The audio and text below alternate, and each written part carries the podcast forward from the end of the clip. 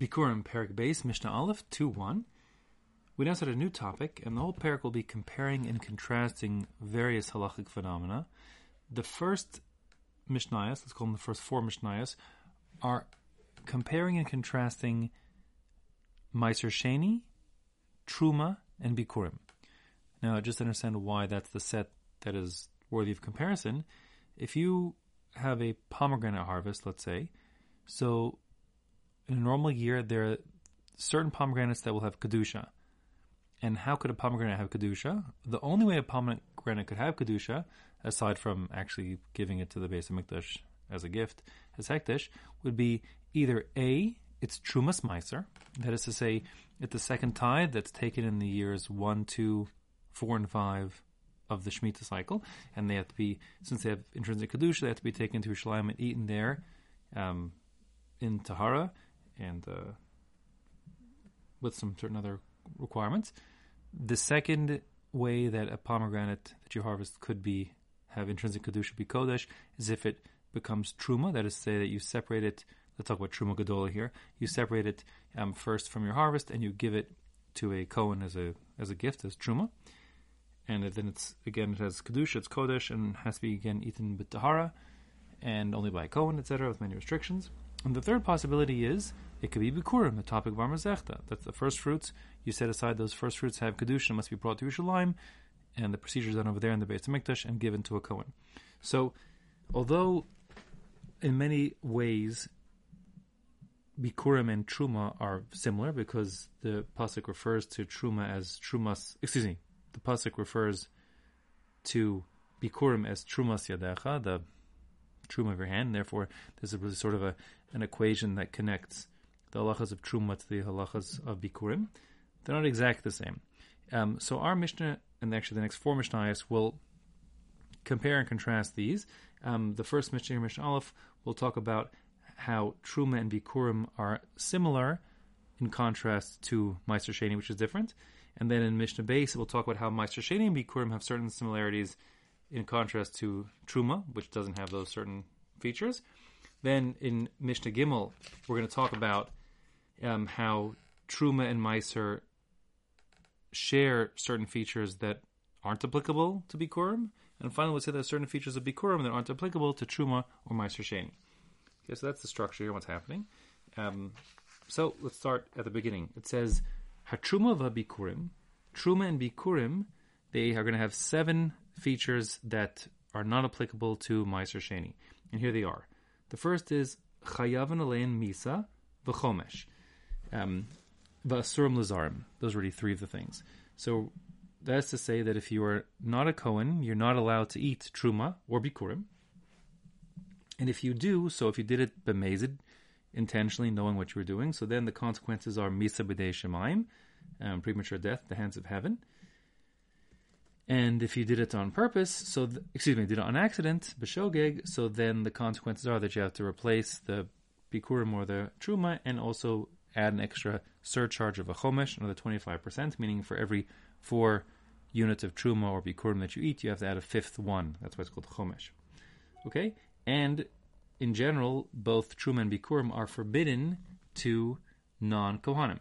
Now the truth is, you might ask that once you've established that there's a misa b'dei shemaim and or a chomish penalty for eating it if you're not a Kohen, so of course a non-Kohen can't eat it. Um, and indeed, the Bartenura speaks out that it may well be this is, um, as he the words he uses are bechinam hishnuya. This was taught for nothing. Um, however, um, it certainly is taught for something according to Rabbi Yochanan. Rabbi Yochanan holds that a chatzi shiur that um, if you eat something that's forbidden by the Torah, and the quantity that you eat is less than the requisite quantity that would necessitate the consequences of doing the forbidden act of eating, um, which is typically a kazayas, an olives amount.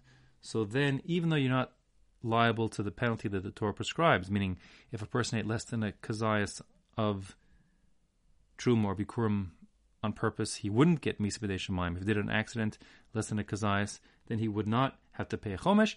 Nevertheless, it's still forbidden to do so. So therefore, according to Yochanan, um, there is something to be said by simply saying that in general it's forbidden um, to non-kohanim, to zarim, regardless of the, the consequences of Misa B'dei and Chomish.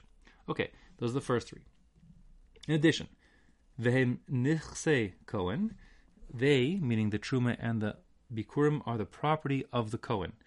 So that means that once you've given a Kohen of your choosing Truma, or the Kohen, the basement which gets your Bikurim, so it's his to do with whatever he so chooses. He could sell them some other Kohen and take the money and use it to buy, you know, a horse if he wanted to, etc. He could use the Bikurim to marry a woman with as Kesef Kedushin and so on and so forth. It's his to do whatever he wants with it. It's property. Um, in contrast, Meiser Sheni, um, that's not the case. I should actually speak it out before. When it comes to Meiser Sheni, so there's no penalty in a non Kohen eating It's In fact, non Kohanim who have Meiser Sheni must bring it through Shalom and eat it over there. So certainly the first three don't apply. And as far as the the property rights, so the truth is we pass like Rav Meir that Meiser Sheni is Mamun Gavoa. It's really God's property, um, and therefore one if one who has Chumas has Meiser Sheni, he couldn't even if he would present to a woman and say Hare Atma Kodesh Ali with you know Meiser Sheni Zu and give her give the woman the food as the money to effect the the kedushin, the marriage, simply wouldn't work because it's not his to give. So the point is that the Meiser Sheni is not his. Even in Yerushalayim, when he can eat the Meiser Sheni, we still say it's not his. We say that it's it's Hashem's food, it's Mamun Gavoa, but it's just that he is Zoche, he's, he merits to sort of eat from Shulchan Gavoa, from God's table, if you will. He's eating God's food with God, so to speak, um, but it's not his. So that's the next thing.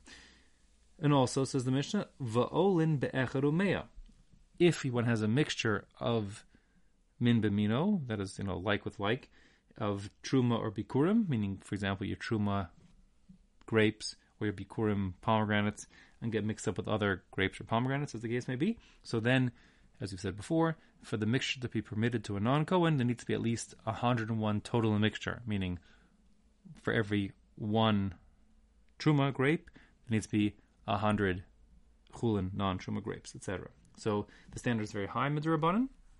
That doesn't apply by um, at all by Meiser Sheni. So Meiser Sheni, if you have a mixture of min b'mino yavish b'yavish, like dry grapes, truma Meiser grapes, getting mixed up with other, excuse me, Meiser Sheni grapes, getting mixed up with with uh, other chulin grapes. Then, as long as you have a majority of chulin regular grapes, the whole mixture is permitted.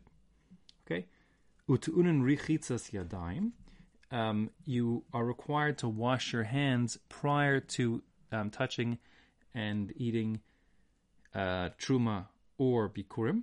That is because we say that um, stam yadayim shniyimhem that uh, hands are presumed to be not clean. Therefore, the rabbis, since they didn't want you using your grubby hands to touch your truma or bikurim, they said you have to wash your hands prior to touching truma or bikurim. Um, and if you don't, your hands are considered to be a shein tuma, like a second degree removed tuma status hands. And since both truma and bikurim become puzzle, they become invalidated if they are rendered shlishi, if they come in contact with a sheni, a second degree, then they become puzzle.